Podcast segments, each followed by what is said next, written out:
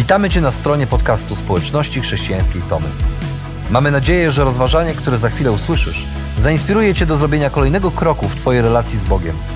Bo w naszej społeczności zapraszamy wszystkich do relacji z Chrystusem, który zmienia wszystko.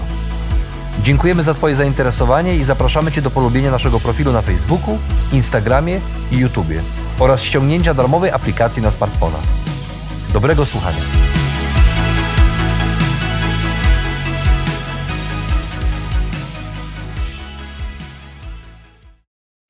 Żyjemy w świecie złych wiadomości. I czasem tych złych wiadomości jest tak wiele, że mamy takie wrażenie, jakby e, świat stanął w miejscu, a my razem z nim. I nie możemy zrobić kroku do przodu i nawet nie wiemy, w którą stronę iść i co nas czeka. Kiedy planowaliśmy tę serię kilka miesięcy temu, nie spodziewaliśmy się, że świat znowu stanie w miejscu. Ale właśnie w takich momentach, kiedy świat staje w miejscu, a my razem z nim, to potrzebujemy, mamy taką potrzebę, aby usłyszeć głos od Boga. Chcielibyśmy, aby Bóg nam powiedział, co robić dalej, jak iść dalej. A ten głos od Boga często przychodzi za pośrednictwem Jego proroka. I to nie ma na myśli kogoś, kto uważa, że słyszy Boga albo ma, albo ma przeświadczenie, że potrafi przewidzieć przeszłość, ale mam na myśli takiego prawdziwego proroka, jak Joel, jeden z proroków Starego Testamentu. Być może myślisz sobie, czy naprawdę potrzebuję usłyszeć głos proroka w takich czasach jak te, bo przecież prorocy to, to dziwni ludzie. E, posługiwali się niezrozumiałym językiem, a do tego malowali pesymistyczne wizje przyszłości i ciągle straszyli sądem. Jednak kiedy przyglądamy się prorokom Starego Testamentu, to odkrywamy, że ich zadanie było dużo bardziej skomplikowane niż tylko mówić o przyszłości i straszyć sądem. I tak naprawdę chcąc zrozumieć to, co robili prorocy, warto przypomnieć sobie opowieść wigilijną Dickensa. To historia o Ebenezera, e, Ebenezera Scrooge'a, który, który był znany z tego, że był skąpcem i to skąpstwo było, dominowało nad całym jego życiem, ponieważ e, jedyne, co się na niego liczyło, to, to pieniądze, a ludzie nie liczyli się w ogóle. Jego serce było tak przepełnione miłością do pieniędzy, że nie było w nim miejsca na nic innego, ani nikogo innego. I pewnego razu Scrooge miał okazję zobaczyć swoją przeszłość, teraźniejszość i przyszłość. Przyszły do niego trzy duchy świąt Bożego Narodzenia. Ten dawnych świąt, obecnych i przyszłych. Najpierw zobaczył swoje przeszłe, dawne święta Bożego Narodzenia, kiedy jako mały chłopiec siedział sam w, e, w pokoju, w internacie. Ten pokój był pusty i zimny, a on w ten sposób spędzał święta, bo nie zabrano go do domu. Wtedy jeszcze rozumiał ból i cierpienie i biedę, bo sam tego doświadczał. A potem zobaczył obecne święta Bożego Narodzenia i e, duch tych obecnych świąt pokazał mu dom jednego z jego pracowników, Boba Cratcheta. Bob nie zarabiał wiele, bo Scrooge mu wiele nie płacił. I mimo, że święta były bardzo skromne, wręcz ubogie, ta rodzina doświadczała czegoś, czego Scrooge sami doświadczał, prawdziwej radości, wdzięczności za to, że są razem. A najbardziej poruszył go widok syna e, Boba, małego Tima. Tim nie mógł chodzić, a mimo to był dzieckiem, które było wdzięczne i życzliwe i bardzo pogodne. I wtedy też Scrooge dowiedział się, że e, Tim jest chory i jeżeli nie znajdą się pieniądze na lekarza, to niedługo umrze.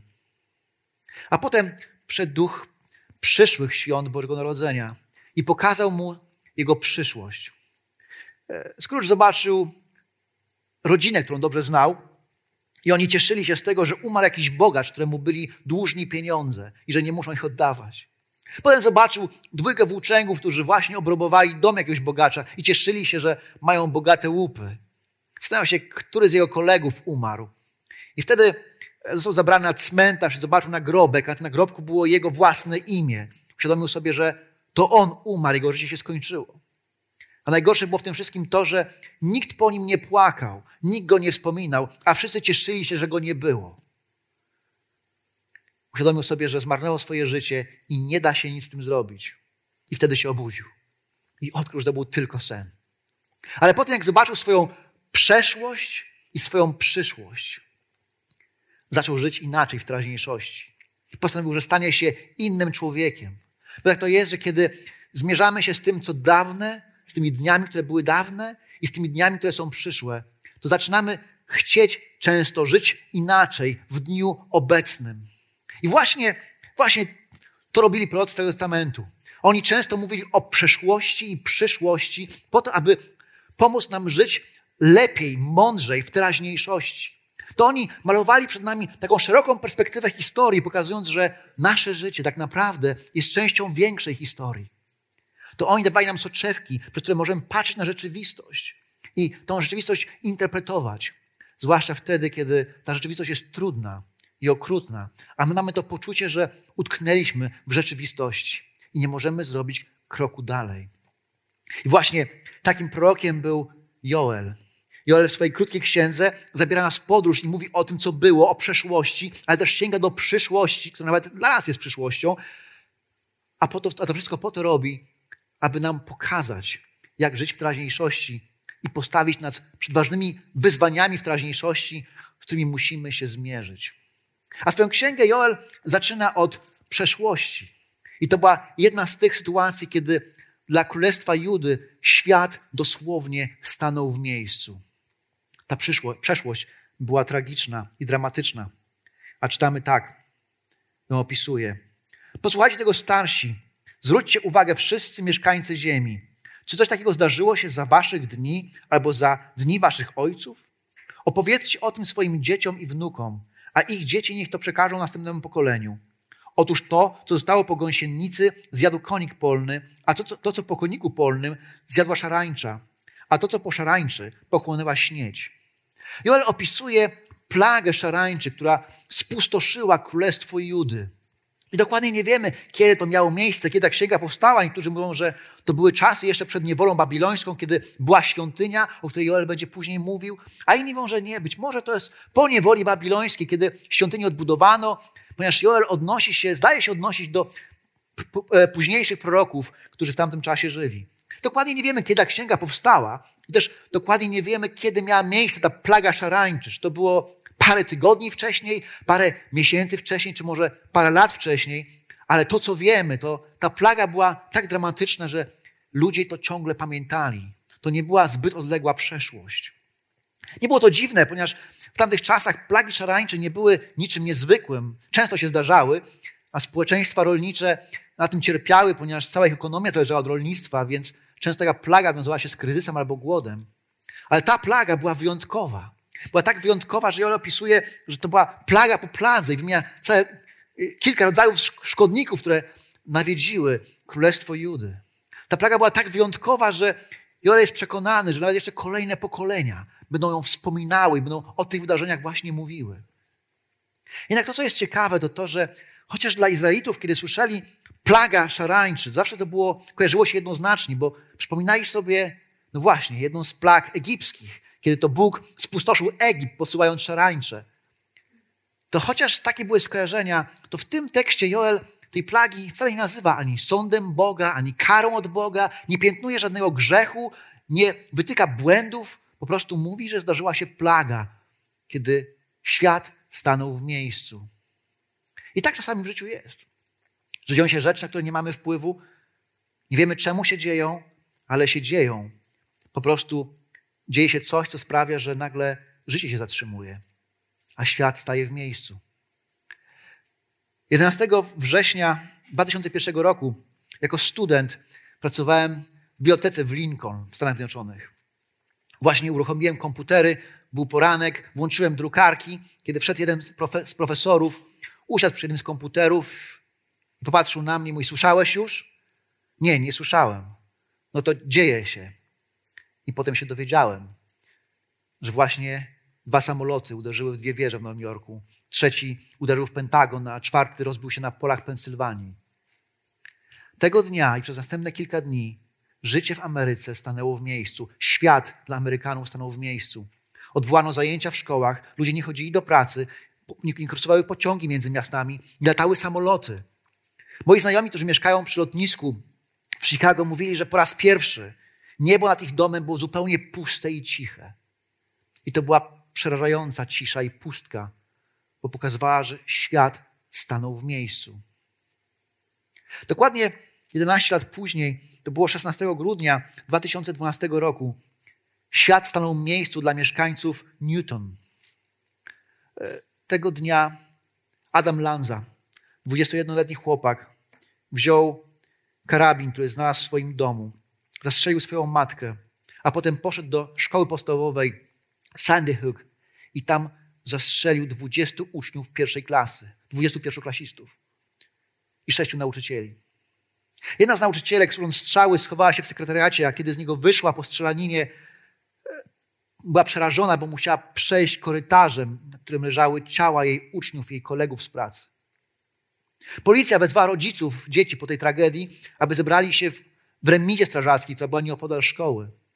I tam co chwilę policjanci przeprowadzali ocalałe dzieci, aby oddać je w ręce rodziców. Ale po jakimś czasie, kiedy stała mała grupa rodziców, policja przyszła i powiedziała, że już nie ma więcej dzieci do oddania. Nie ma więcej żywych dzieci. Świat stanął w miejscu. Nie tylko dla tych rodzin, ale dla całego miasta. Świat stanął w miejscu, bo jak przeżyć i jak przetrawić taką tragedię, jak się z nią zmierzyć. I być może my nie doświadczaliśmy ataków terrorystycznych ani strzelanin, ale, ale my też wiemy, co to znaczy, kiedy świat staje w miejscu, ponieważ kiedy zaczęła się epidemia COVID-19, to był taki moment na wiosnę, kiedy wszyscy byliśmy pozamykani w domach. Dosłownie, życie się zatrzymało. Dzieci nie chodziły do szkoły, rodzice nie chodzili do pracy, ulice miast były kompletnie puste, sklepy pozamykane. Świat stanął w miejscu, życie się zatrzymało. A potem przez następne miesiące doświadczaliśmy konsekwencji tego, co się dzieje. Niektórzy stracili pracę, niektórzy zachorowali, niektórzy stracili swoich bliskich. Niedawno rozmawiałem z jednym z moich znajomych pastorów z Boliwii i powiedział, że w ciągu ostatnich trzech miesięcy w Boliwii stu pastorów umarło na COVID. Świat stanął w miejscu dla tych rodzin, dla tych kościołów, dla ludzi, których znali. Dzisiaj, kiedy patrzymy na to, co dzieje się w wiadomościach, e, patrzymy na demonstracje, protesty, Mamy poczucie, że znowu utknęliśmy w rzeczywistości i nie możemy zrobić kroku do przodu, nie wiadomo, w którą stronę iść. Dzisiaj też mamy 1 listopada. To dzień, kiedy tradycyjnie w naszej kulturze wspomina się tych, którzy odeszli. A każda śmierć, każde pożegnanie, to jest taki moment, kiedy życie zatrzymuje się na chwilę. To jest taki moment, kiedy życie staje w miejscu i po prostu nie możemy ruszyć się z miejsca. A dzisiaj cmentarze są puste. Są puste, bo świat znowu stanął w miejscu. A więc kiedy patrzę na ten obraz, który maluje przed nami Joel, a też na rzeczywistość wokół nas, dochodzę do wniosku, że świat staje, czasem świat staje w miejscu, a my z nim i nie wiemy, co dalej. Kiedy jednak takie tragedie mają miejsce, Dotykają wszystkich. I okazuje się, że e, różni ludzie w bardzo różny sposób na nie reagują. I on dalej mówi tak: Otknijcie się pijani, zapłaczcie, rozpaczajcie za winem wszyscy, którzy po nie sięgacie, bo wam je odejmą od ust. Gdyż moją ziemię najechał naród mocny i niezliczony. Jego zęby to zęby lwa, to uzębienie lwicy. Spustoszył moją winnicę, a, drzazgi poszły, a w drzazgi poszły figowce. Doszczętnie je odarł. Zbielały porzucone pędy. Zawódź jak dziewica we włosiennicy nad narzeczonym z jej młodych lat. Bo w domu Pana ustały ofiary z pokarmów oraz płynów. Okryci żałą kapłani, słudzy Pana. Zniszczone pola, ubolewa ziemia, zniszczone zboże, wysechł moszcz, brakuje oliwy. Rumieńcie się rolnicy, narzekajcie winiarze, brak pszenicy, jęczmienia, nie będzie plonów z. Usła winorośl, zawiódł figowiec, granaty, daktyle, jabłonie sterczą na polach drzewa wyschnięte na wiór. I wstyd wyparł radość spośród synów ludzkich. Okazuje się, że kiedy nadchodzą tragedie, to różni ludzie różnie je przeżywają. Joel opisując tę, tę plagę szarańczy, porównuje ją do do armii, do inwazji, do armii, która najechała na jazd, na kraj go spustoszyła, spustoszyła winnice, pola, zniszczyła ogrody, wszystko zostało zniszczone przez tą armię zdyscyplinowanych żołnierzy, którzy przybyli po to, aby niszczyć.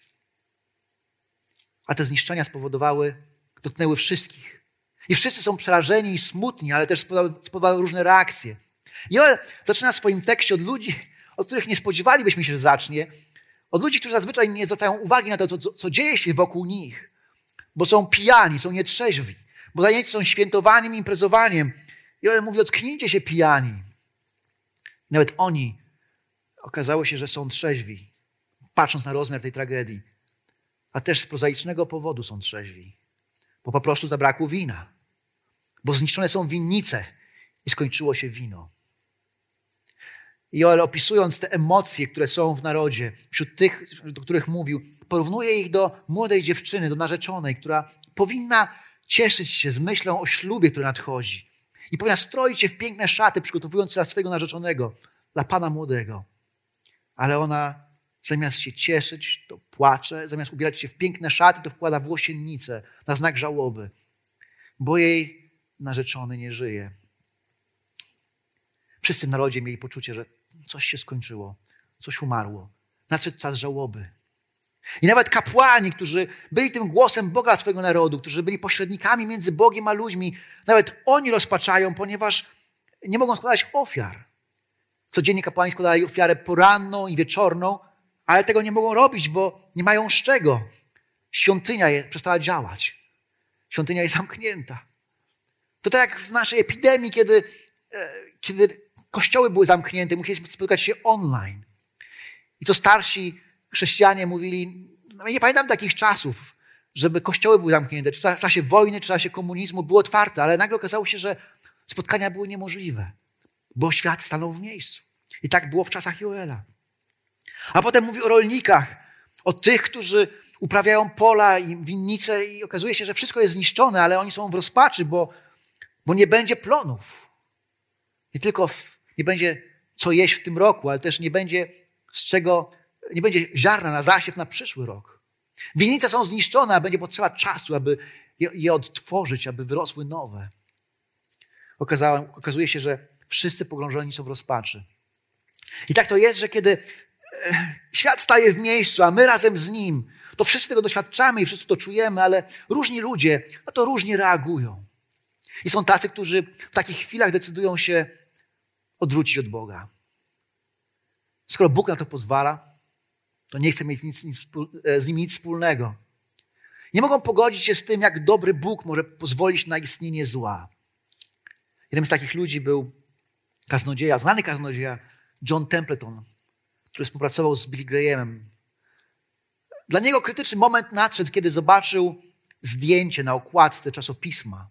Na tym zdjęciu e, była ukazana dziewczynka, która umierała z głodu w Afryce. Kiedy zobaczył to zdjęcie, stwierdził, że on już więcej nie wierzy w Boga i nie chce w Niego wierzyć. Niedługo potem napisał książkę pod tytułem Moje pożegnanie z Bogiem. I to faktycznie było jego pożegnanie z Bogiem. Inni może od Boga się zupełnie nie odwracają i nie stają się ateistami, ale kiedy przychodzą chwile cierpienia czy bólu, dochodzą do wniosku, że ten Bóg tak naprawdę nie ma znaczenia. On jest gdzieś tam u góry, a my tu na dole i my musimy sobie sami z tym radzić. I potrzebują czegoś, co da im pocieszenie i poczucie bezpieczeństwa.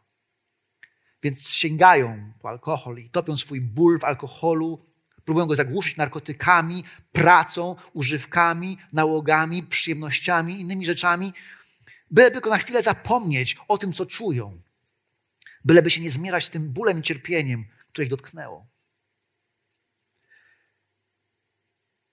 Kiedy więc e, patrzę na to, ten opis Joela i na to, co dzieje się wokół nas, na świat wokół nas, dochodzę do wniosku, że kiedy świat staje w miejscu, często próbujemy sobie radzić z tym na różne sposoby i uciekać od cierpienia. My próbujemy sobie radzić na różne sposoby z cierpieniem i od niego uciekać, a nasza prawdziwa potrzeba jest zupełnie inna. I ta prawdziwa potrzeba jest dużo głębsza niż często sami jesteśmy to w stanie zdiagnozować. To było dokładnie 14 września 2001 roku. Trzy dni po atakach terrorystycznych w Nowym Jorku. Kiedy nad amerykańskim niebem nie latały żadne samoloty cywilne, ale nad Ameryką leciał jeden samolot. Ten jeden samolot na pokładzie miał wiózł Billy Grahama, znanego kaznodzieja i ewangelistę, który został poproszony przez samego prezydenta, aby poleciał do Waszyngtonu i wygłosił kazanie, które będzie Bożym przesłaniem dla narodu. Bo w takich właśnie chwilach, kiedy świat staje w miejscu, my potrzebujemy usłyszeć głos samego Boga, który jest zawarty w Jego słowie. Dlatego właśnie Joel zachęca swoich czytelników i swoich słuchaczy, aby zrobili coś, o czym wcześniej być może nie myśleli. A mówi tak: Przepaszcie się, narzekajcie kapłani, płaczcie słudzy ołtarza, przychodźcie, śpijcie we włosienicach słudzy mojego Boga, bo w domu waszego Boga ustały ofiary z pokarmów i z, płynu, i z płynów. Ogłoście święty post, zwołajcie zgromadzenie, zbierzcie starszych, wszystkich mieszkańców ziemi do domu Pana waszego Boga i głośno wołajcie do Niego. Ach, cóż za dzień! Tak, blisko jest dzień Pana. Przychodzi jak, jako zagłada od Wszechmogącego. Czyż na waszych oczach nie wyczerpała się żywność, a w domu naszego Boga radość i wesele? Wyschły ziarna pod grudami ziemi, składy spustoszone, spichlerze rozwalone, ponieważ uschło zboże. Jakże porykują zwierzęta, błąkają się stada bydła. Tak, nie ma dla nich pastwisk. Stada owiec też ponoszą karę. Do Ciebie wołam, Panie. Ogień pożar pastwiska na stepie, płomień strawił wszystkie drzewa polne. Nawet dzikie zwierzęta patrzą tęsknie ku Tobie, gdyż wysły korytarz rzeczne i pastwiska na stepie popalone ogniem. Joel mówi, że w tych momentach, w tych chwilach, kiedy doświadczamy cierpienia i bólu, zamiast próbować to cierpienie zagłuszyć albo od niego uciec, możemy raczej uciec do Boga i wyrazić to cierpienie przed Bogiem. Dlatego Joel nawołuje kapłanów, mój, przepaszcie się, narzekajcie, płaczcie, słudzy ołtarza. Mówi, przychodźcie i śpijcie we włosienicach, ubierzcie się we włosienice na znak waszego żalu i smutku. Mówi, ogłoście święty post, zwołajcie zgromadzenie, zbierzcie starszych. Mówi, zwróćcie się do swojego Boga i przed Nim wyraźcie swój ból i swój żal i swój smutek i swój gorycz, bo to może być czas zmiany. Kilka tygodni temu na jednym z naszych spotkań naszego zespołu ProM rozmawialiśmy o tym, w jakich okolicznościach i w jakich sytuacjach najczęściej w życiu uczymy się, albo które doświadczenia w naszym życiu były tak kluczowe, że ukształtowały nas jako ludzi. I padały różne odpowiedzi. Jakaś para powiedziała, jakieś małżeństwo, to był moment, kiedy zostaliśmy rodzicami. To nas zmieniło, bardzo nas zmieniło. Ktoś powiedział, mnie zmieniły relacje, przyjaźnie, które mam. Ktoś jeszcze inny, mnie książki, to co czytam. Ktoś jeszcze inny powiedział, a w moim przypadku to, była, to jest miejsce pracy, to jest to miejsce, w którym pracuję. To mnie zmieniło bardzo. Ale w tych wszystkich wypowiedziach, jak refren, pojawiała się, pojawiała się jedna myśl. Nas wszystkich zmieniło, zmieniły chwile trudów, bólu, cierpienia i kryzysów. Te trudne chwile, które przychodziły w naszym życiu, okazało się, że to były chwile, kiedy nauczyliśmy się o życiu najwięcej, które zmieniły w nas, w środku najwięcej. To wtedy staliśmy się bardziej uważni na to, co Bóg chce nam powiedzieć. Kiedy świat stanął w miejscu, zaczęliśmy dostrzegać rzeczy, na które byśmy inaczej w ogóle nie zwrócili uwagi. Filip Jensy w jednej ze swoich książek mówi, że cierpienie jest jak aparat słuchowy, które, który wyostrza nasz słuch i pozwala nam usłyszeć to, co Bóg chce nam powiedzieć i czego chce nas nauczyć.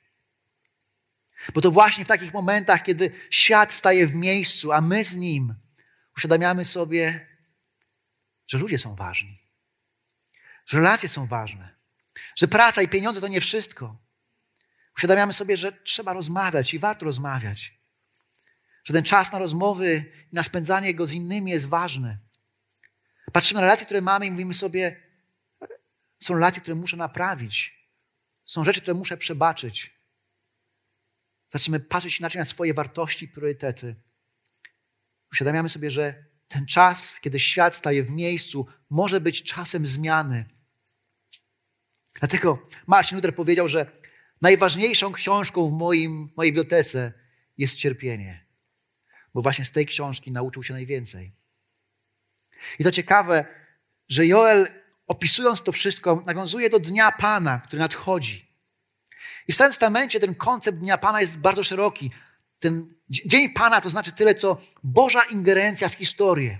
I to różnie wyglądało. Czasami Bóg ingerował, aby ratować, aby wyzwolić, ocalić, czasami, aby pomóc, a czasami, aby sądzić i karać. I w tym tekście Joel mówi o Dniu Pana, który jest straszny, który jest dniem zagłady, dniem sądu. I chociaż tej plagi szarańczy nie nazywa sądem I nie mówi, że ona była spowodowana karą za grzech czy cokolwiek takiego. To mówi, że takie sytuacje, kiedy świat staje w miejscu, a my z nim, są okazją do tego, aby przygotować się na spotkanie z Bogiem. Bo wtedy uświadamiamy sobie, że my nie jesteśmy sami z siebie wieczni. My jesteśmy ulotni, nasze życie jest kruche. W takich momentach, kiedy świat staje w miejscu, dajemy sobie pytanie, to po co tu jestem? To kim jestem? Po co żyję? To jaka jest wieczność? Jak się na nią przygotować? Jak wygląda moja relacja z Bogiem? To może być ważny czas, ważnych zmian gdzieś w środku.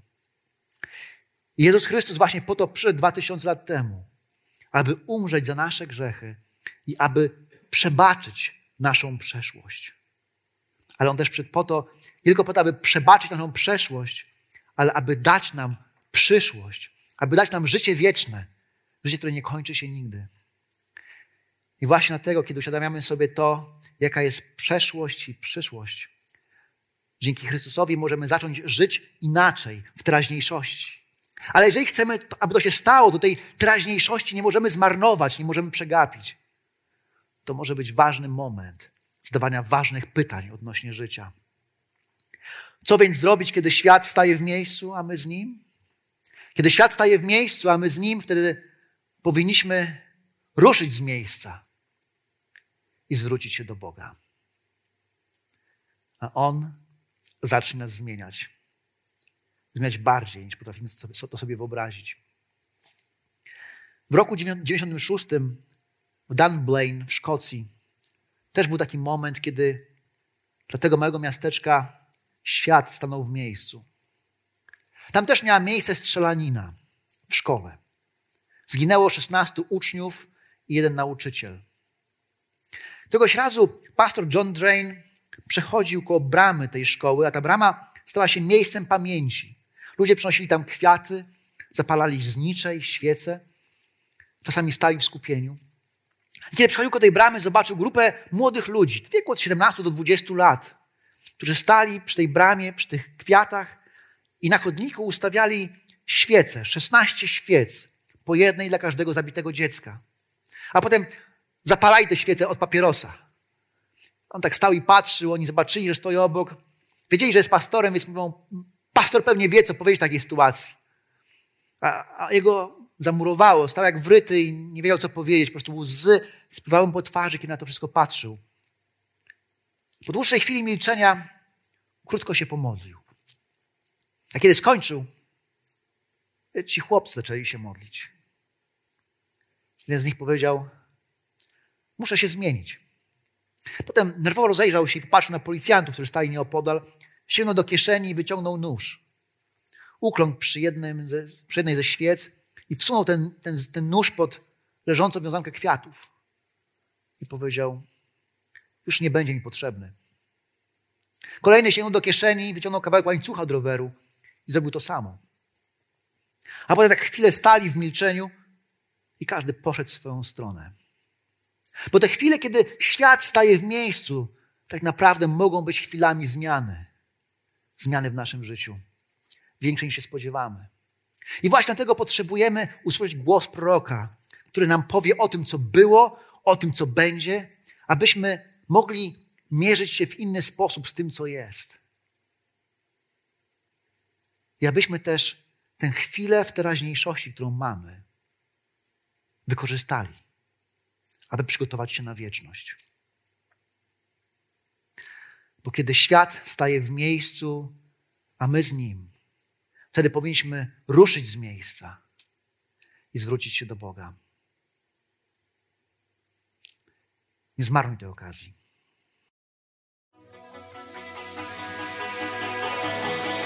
Jeszcze raz dziękujemy za wysłuchanie naszego rozważania. Jeżeli mieszkasz w okolicach Tomaszowa Mazowieckiego lub Łodzi, zapraszamy Cię do odwiedzenia nas na niedzielnym nabożeństwie. Więcej informacji znajdziesz na stronie schatomy.pl.